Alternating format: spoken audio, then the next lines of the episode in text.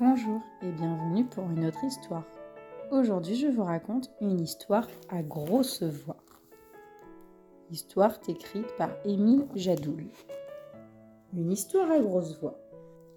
Au lit, mes petites grenouilles, dit papa. Papounet, tu nous racontes une histoire à grosse voix demande Gaspard. Euh, juste une alors, répond papa.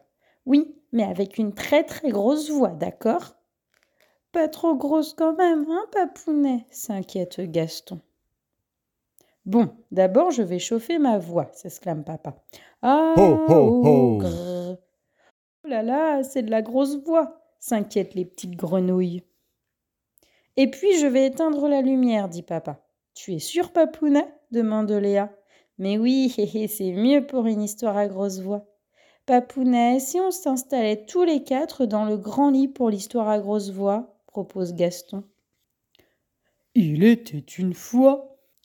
Une minute, Papounet, je vais boire un verre d'eau et je vais allumer une petite lampe, décide Léa.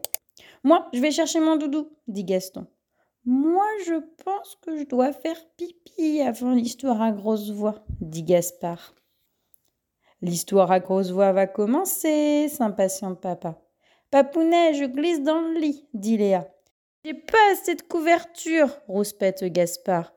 Où est mon doudou? demande Gaston. Il était une fois un. Il était une fois un loup qui. Papounet, c'est bien toi cette grosse voix? s'inquiètent Gaston et Gaspard. Euh, tu peux juste faire une voix un peu moins grosse? tremblote Léa. Bon, si on lisait l'histoire à grosse voix une autre fois, rassure papa. Tu as eu peur aussi de la grosse voix, hein, papounet? demande Gaspard. Un peu, sourit papa. Et si on lisait une histoire à petite voix? proposent les petites grenouilles. D'accord, chuchote papa. Après une histoire à toute, toute petite voix et un, deux, trois câlins, papa murmure Bonne nuit, mes grenouillettes. Bonne nuit, papounet. Crient d'une grosse voix les trois petites grenouilles. À bientôt pour une autre histoire.